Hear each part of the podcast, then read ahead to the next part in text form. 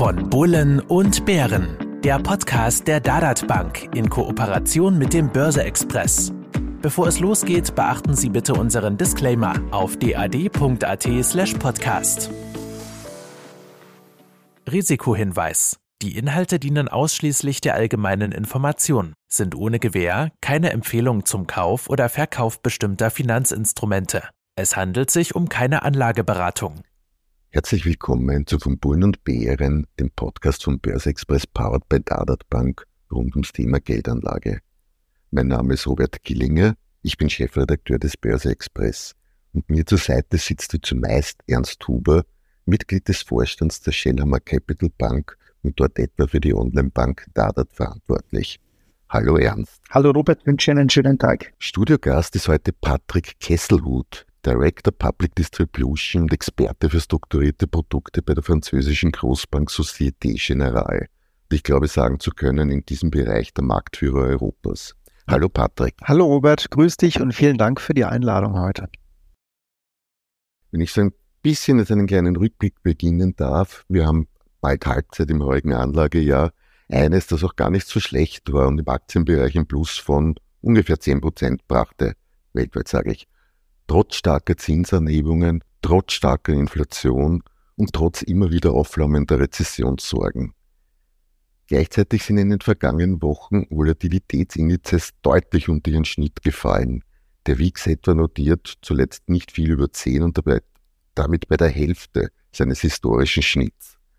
Vola-Indizes, Volatilitätsindizes gelten als Angstindikatoren, die es derzeit scheinbar nicht gibt. Ich meine die Angst trotz der zuvor aufgezählten Negativfaktoren wie Inflation etc. Ernst, kannst du uns als alter Börsenhase erklären, was hinter der Volatilität an sich steckt? Und dann würde mich doch deine Meinung interessieren, hat die Börse immer recht oder sind die Anleger derzeit ein wenig sorglos? Ich meine, dritte Möglichkeit wäre ja, es sind alle abgesichert und brauchen deshalb keine Angst zu haben. Das geht dann aber eigentlich an den Marktführer, der das an den Verkaufszahlen merken müsste. Patrick, vielleicht du vorher. Explodieren eure Umsätze mit Produkten, die zur Absicherung eingesetzt werden? Ja, man muss sagen, dass der Trend da schon tatsächlich wieder rückläufig ist. Also wir haben das verzeichnet vor ungefähr ähm, vier bis acht Wochen. Da war der Absatz von sogenannten Put- oder Short-Produkten, also die von fallenden Kursen profitieren, ähm, deutlich erhöht. Und die kann man einsetzen zur Absicherung oder auch einfach nur eben, um auf fallende Kurse zu setzen. Äh, beides ist möglich und das ist deutlich zurückgegangen, der Umsatz. Das äh, ist also wirklich festzustellen. Das heißt, hier hat sich offensichtlich das Bild der Anleger gedreht. Man ist wieder optimistischer geworden. Wir sehen aber auch, dass viele in einer sehr abwartenden Haltung sind. Also die wissen nicht so genau, ähm, sollen sie long gehen oder doch short oder gar nichts machen. Das kommt vielleicht dann auch in der niedrigen Volatilität zum Ausdruck, was man vielleicht einfach so ein bisschen als Starre bezeichnen kann. Jeder wartet auf den anderen. Das ist so das Bild, was wir haben zumindest. Ja, vielleicht nur ganz kurz, was der Patrick gesagt hat. Also die Wohle ist zurückgegangen, die Umsätze haben nachgelassen. Es ist auch bei uns im Geschäft spürbar, dass die Kunden ein bisschen abwarten, zuwarten sind und schauen, was passiert. Vielleicht von der Volatilität, ja, da, da, nur ganz kurze Definition. Ich würde sagen, das ist die, das Ausmaß der Schwankung von den börsengehandelten Wertpapieren, Aktien, äh, einfach diese, diese Schwankungsbreite und stellt somit einen wichtigen Wert und ich würde sagen, rendite beeinflussenden Faktor auch da.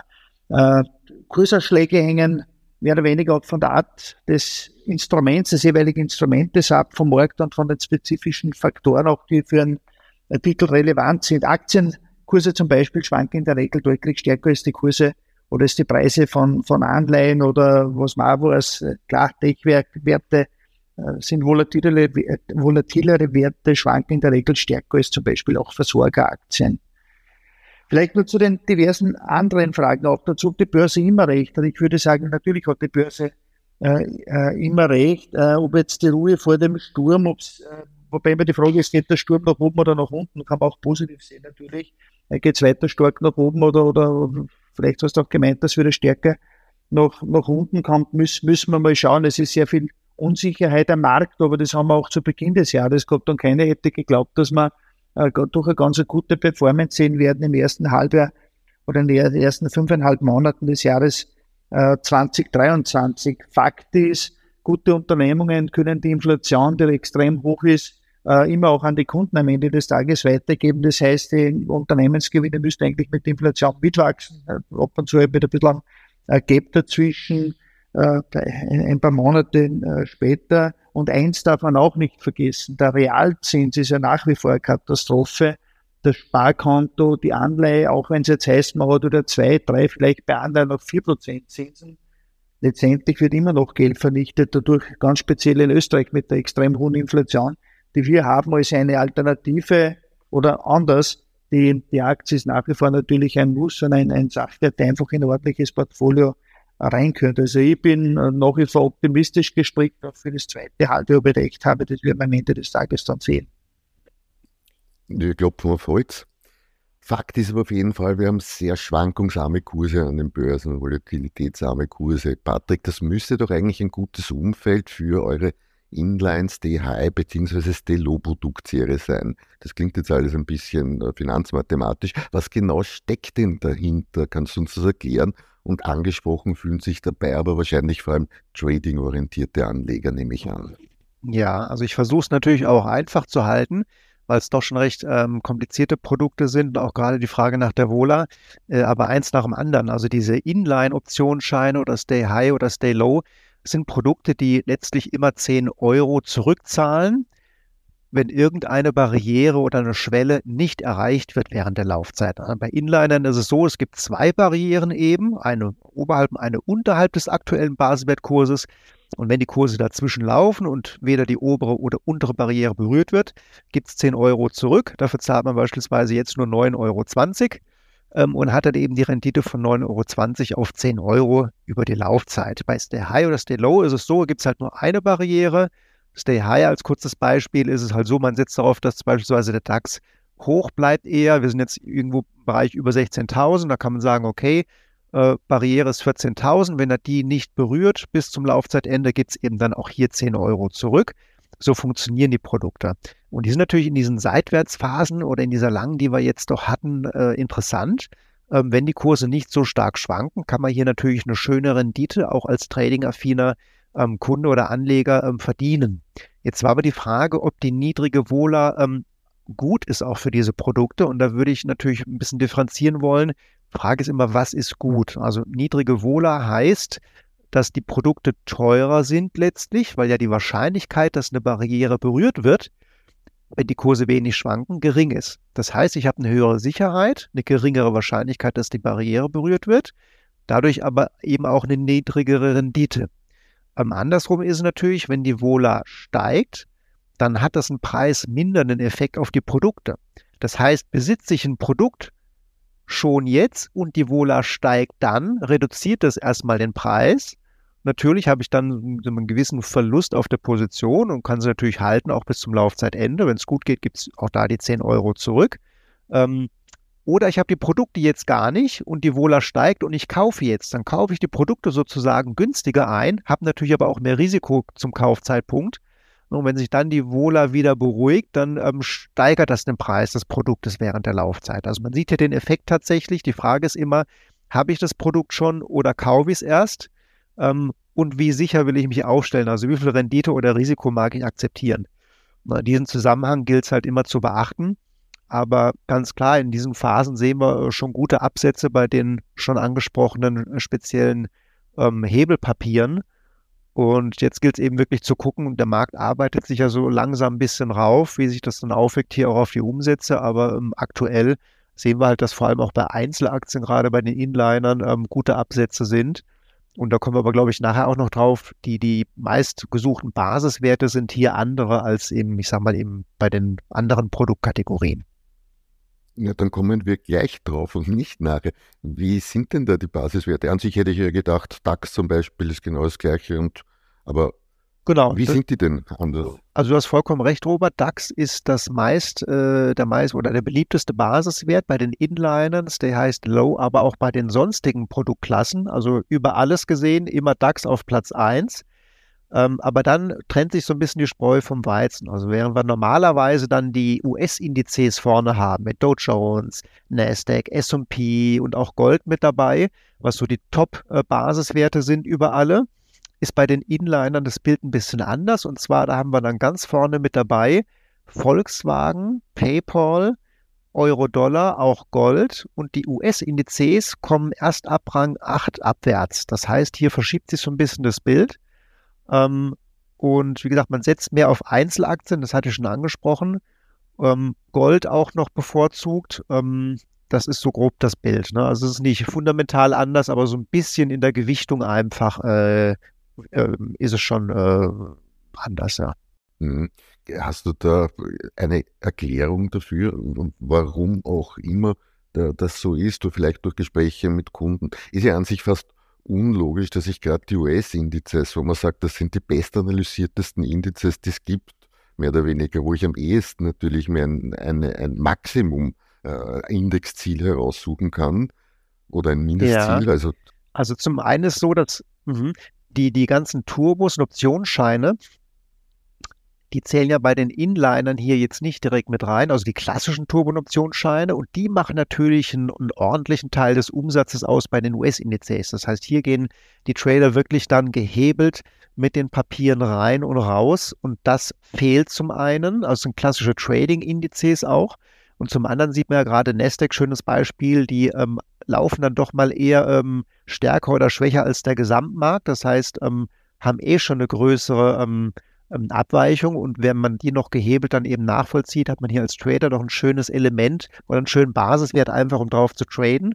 Ähm, und bei den Inlinern brauche ich ein bisschen mehr, ich will es nicht sagen Planungssicherheit, aber ein bisschen, ein bisschen langweiligeres Kursverhalten. Also ich möchte ja, wenn ich einen Inliner kaufe, eben nicht ähm, die Möglichkeit haben, dass der Basiswert jetzt einfach mal 20 Prozent auf einen Schlag macht, wie ein Nasdaq, sondern ähm, ich möchte eher defensiv unterwegs bleiben. Und das erklärt dann auch so ein bisschen wahrscheinlich hier die, die Basiswertpräferenz ähm, bei den, bei den ähm, Tradern. Hm, da hätte ich PayPal dann aber nicht hineingenommen als so ein Trader.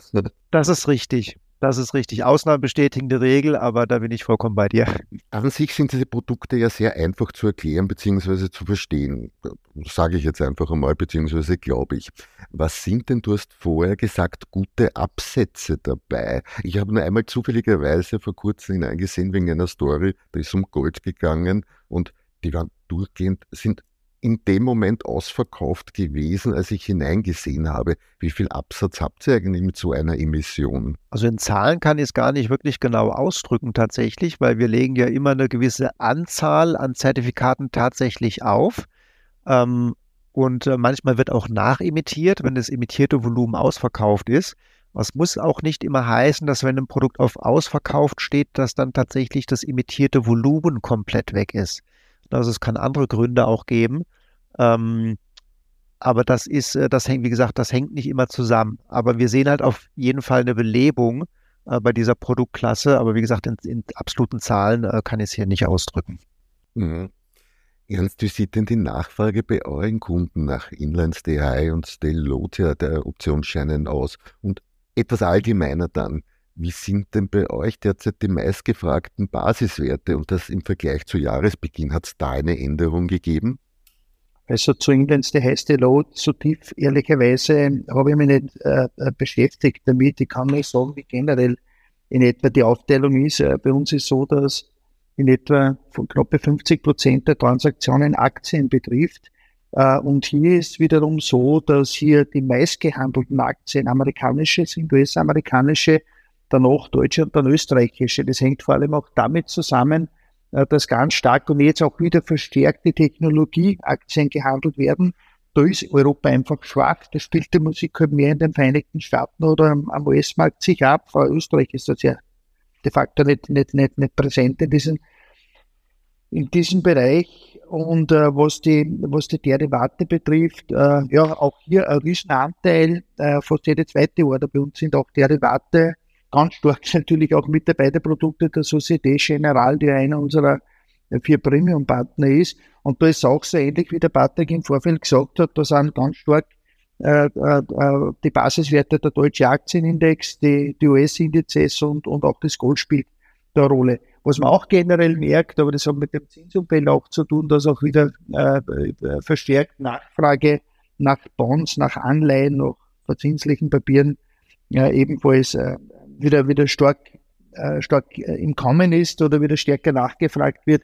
Das war vor einem Jahr natürlich noch überhaupt kein Thema, wo es auch keinen Zins gegeben hat, aber mittlerweile auch wieder, wieder stärkere Nachfrage seitens der Kunden nach diesen Produkten. Mhm.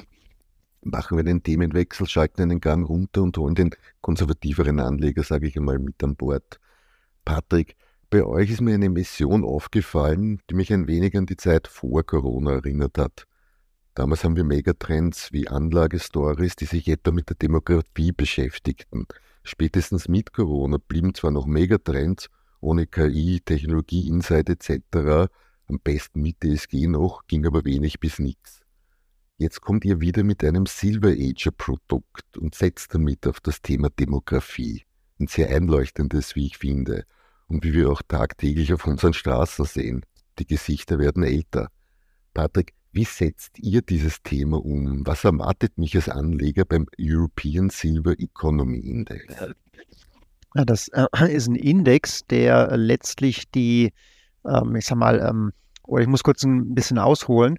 Ähm, was man ja feststellen kann, ist, wenn die Konsumenten älter werden oder halt diese ganz große Generation der Babyboomer, dass die natürlich dann andere Konsumbedürfnisse haben wie die jüngere Generation. Und Unternehmen, die das sozusagen ähm, mit aufgreifen und berücksichtigen, können natürlich hier einen Wettbewerbsvorteil erzielen. Das hängt zum einen natürlich unmittelbar an der Branche, in denen sie ähm, äh, ja, aufgestellt sind, aber auch an den Produktzyklen etc. pp. Da spielt viel zusammen. Und dieser Index, der geht jetzt letztlich her und nimmt einfach erstmal die Branchen auch mit rein. Ich zähle das mal ganz kurz auf, welche das sind. Zum einen natürlich das Gesundheitswesen, das ist, glaube ich, klar äh, jedem. Das ist wahrscheinlich die, der Sektor, der am meisten mit von der Alterung der Gesellschaft ähm, betroffen ist. Dann haben wir Dinge wie Luxusgüter, natürlich klar, die Babyboomer, die leisten sich dann auch mal gerne das eine oder andere in ihrer späteren Lebensphase. Tourismus, Reisedienstleistung ist dann der dritte Sektor, der mit drin ist. Dann haben wir die Vermögensverwaltung, das leuchtet auch ein. Dann haben wir Kranken- und Lebensversicherungen, weil es natürlich ganz, ganz viele Produkte gibt, die dann gerade immer auch eben in dieser späten Lebensphase spezi spezialisiert sind. Und Telekommunikation und Internet als die letzten beiden Sektoren, weil man möchte natürlich Kontakt zu seinen Kindern und Enkel halten. Partnersuche ist beispielsweise auch ein Thema, aber auch einfach ähm, recherchieren, ähm, medial mit am Ball bleiben. Das läuft natürlich alles heutzutage über die Technik. Und diese sieben Sektoren sind da drin. Und aus diesen sieben Sektoren werden dann die Einzelunternehmen selektiert, die eben ja, nach gewissen, wie gesagt, Umsatzkriterien, da muss so 50 Prozent oder 60 vom Umsatz muss wirklich dann exakt in diesen, in diesen Sektoren auch ähm, ähm, zustande kommen. Und da gibt es noch eine, natürlich eine gewisse äh, Gewichtung, dass nicht einzelne Sektoren oder Unternehmen zu groß werden können. Das sind aber jetzt schon wirklich, da kommen wir in die Feinsteuerung des Index. Also um es nochmal grob zu sagen, es geht eben um diese Sektoren, um diese sieben genannten ähm, und um Unternehmen aus diesen Sektoren, die eben besonders gut aufgestellt sind, um von der Alterung der Gesellschaft zu profitieren. Und worum wir das Ganze bringen, du hast es auch schon angesprochen, leuchtet ein, nicht nur auf den Straßen sieht man es, man sieht es auch in den Unternehmen immer mehr sehr, sehr erfahrene Kollegen gehen leider tatsächlich. Das äh, ist schon seit einigen Jahren am Laufen und wird die nächsten zehn Jahre uns bestimmt noch begleiten. Ähm, das ist also wirklich ein Thema, was alle betrifft, wo jeder irgendwie mit zu tun hat. Und ähm, der Umbruch, der da kommt, der wird sehr gewaltig sein. Das ist natürlich jetzt kein Thema, was, äh, ich sag mal, wie eine KI hypt. Ne? Das ist jetzt nicht zu erwarten aber es ist doch ein sehr nachhaltiges Thema, ein, ein stabiler Trend, ähm, den man so auch nicht einfach irgendwie ähm, brechen könnte. Der läuft einfach, der Trend. Und ähm, von daher macht es natürlich auch Sinn, das irgendwo in seiner Anlagestrategie vielleicht mit zu berücksichtigen. Und mit diesem Produkt, was wir haben, kann man eben auf diesen Index sozusagen mit einem Investment ähm, das ganze Thema dann abbilden. Das Produkt, das ihr habt, ist ein Indexzertifikat, ein Partizipationszertifikat, das das einfach eins zu eins abbildet, ne, sage ich. Richtig, das bildet den Index dann eins zu eins ab, hat auch selbst keine Gebühr, aber der Index hat natürlich eine Gebühr, um das ganz kurz anzusprechen, der hat 0,5 Prozent per annum. Und bei jeder Index-Neugewichtung, also viermal im Jahr, ähm, geht der Indexanbieter äh, her und ähm, richtet sozusagen oder guckt, sind die Kriterien noch erfüllt, muss man ein Unternehmen vielleicht rausnehmen oder ein anderes dazunehmen. Das passiert viermal im Jahr. Und an diesen Umschichtungsterminen sind nochmal 0,05 Prozent fällig. Das heißt, wenn wir beides raufsummieren, kommen wir auf eine Jahresgebühr von 0,7 Prozent pro Jahr beim Index. Mhm. Bei diesen Umschichtungstagen wird auch immer gleichgewichtet. Laufzeit ist wahrscheinlich endlos. Richtig, Laufzeit ist endlos. Wir haben aktuell 40 Indexmitglieder. Die größten, um es auch mal kurz anzusprechen, nur so die Top 3, 4 würde ich mal nennen, sind ähm, die ersten beiden sind Pharmaunternehmen mit Argenix aus den Niederlanden und Novo Nordisk aus Dänemark. Dann haben wir schon die Deutsche Telekom an Platz 3 und wieder Pharma aus Großbritannien mit AstraZeneca. Und ähm, das findet man natürlich auch im Internet, wie hier die Gewichtungen sind. Aber wie gesagt, die sieben Branchen sind da drin enthalten. Man hat auch ein bisschen Währungsrisiko, nicht allzu viel. Wir haben knapp 60 Prozent in Euro. Dann kommen schon Pfund mit 20 Prozent, dänische Kronen mit 12. Also man sieht, das ist ähm, ein überschaubares Währungsrisiko, aber ist natürlich hier auch zu erwähnen. Ja. Steckt im Namen eh schon drinnen, es sind nur europäische Unternehmen auch, die ihr drinnen habt. Genau, aus dem Stock 600, ja. Österreicher sind wahrscheinlich keine dabei. Oder wenn so weit tief unten in der Gewichtung, dass du es nicht weißt oder siehst. Da sehe ich tatsächlich keine. Also wir haben tatsächlich Länder, Großbritannien, Deutschland, Dänemark, Niederlande, Frankreich, Italien, Irland, Schweiz, Belgien, Schweden, Luxemburg, Spanien und Polen. Mhm. Und das Produkt habt ihr äh, noch, äh, kann man da auch noch kaufen, wenn man möchte? Oder seid ihr da schon ausverkauft? Nee, man kann das kaufen. Ähm, es, gibt es auch schon, oder den Index gibt es auch schon eine ganze Weile. Also man kann auch die, die Wertentwicklung bis April 2017, das ist das Auflagedatum, zurückverfolgen. Man sieht hier eine, ähm, eine gute Gesamtentwicklung, natürlich auch während Corona entsprechende Rückschläge, aber dann doch eine starke Aufholung, deutlich über die Corona-Höchststände davor. Ähm, und es gibt auch eine entsprechende Rückrechnung natürlich. Das Ganze sieht man dann auf der Internetseite bei uns in den Broschüren. Ähm, und da gibt es eben weiterführende Informationen auch noch dazu. Mhm. Ernst, kannst du mit dem Thema Demografie und Anlage etwas anfangen? Spielt das Thema bei deiner privaten Veranlagung mit hinein vielleicht sogar? Tut mir schwer, ich bin ja de facto schon fast ein Silver Age, je nachdem, wo diese, diese Altersschwelle genau beginnt. Beginnt die bei 55, beginnt sie bei 60. Man betrifft ja mittlerweile jeden vierten oder fünften Österreicher schon. Dieses Alter, äh, Demografie, wir werden alle älter, das wissen wir. Und, aber ehrlicherweise bei der eigenen Veranlagung, ob ich jetzt, ob ich jetzt 40 oder 60 äh, bin, da spielt die, also da, da gibt es keinen Unterschied für mich äh, bei der Gewichtung. Früher habe ich immer gesagt, je älter, desto höher der, der Rentenanteil, der Anleiheanteil. Das gilt für mich schon lange nicht mehr. Und, und ob ich jetzt 40, 60 oder 80 bin, das würde bei mir im persönlichen Fall überhaupt nichts ja, Aber das Thema in deinem Portfolio. Für uns, für uns als Bank natürlich. Entschuldige, ja, aber bitte. das Thema in deinem Portfolio spielt dort eine Rolle? Ja, natürlich. Natürlich spielt es eine Rolle, weil es einfach ein derartig starkes Gewicht mittlerweile hat. Ja. Mhm.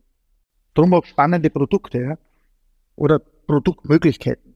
Damit möchte ich für heute enden und bedanke mich bei den Studiogästen fürs Hiersein. Ich hoffe, für euch da draußen war Interessantes dabei und würde mich freuen, wenn ihr zur nächsten Folge von Bullen und Bären wieder einschaltet. Verabschiede mich von Ernst Huber von der Dadat Bank. Vielen Dank und bis zum nächsten Mal. Und speziell bei unserem Expertengast Patrick Kesselhut, der uns etwas für Trader und Anleger mitgebracht hat. Optionsscheine, die vieles oder sehr wenig bringen und das Thema Demografie, das die Société Générale per Indexzertifikat mit endloser Laufzeit anbietet, nennt sich European Silver Economy Index und ist auch bei der DADAT erhältlich. Ciao Patrick. Tschüss und vielen Dank auch.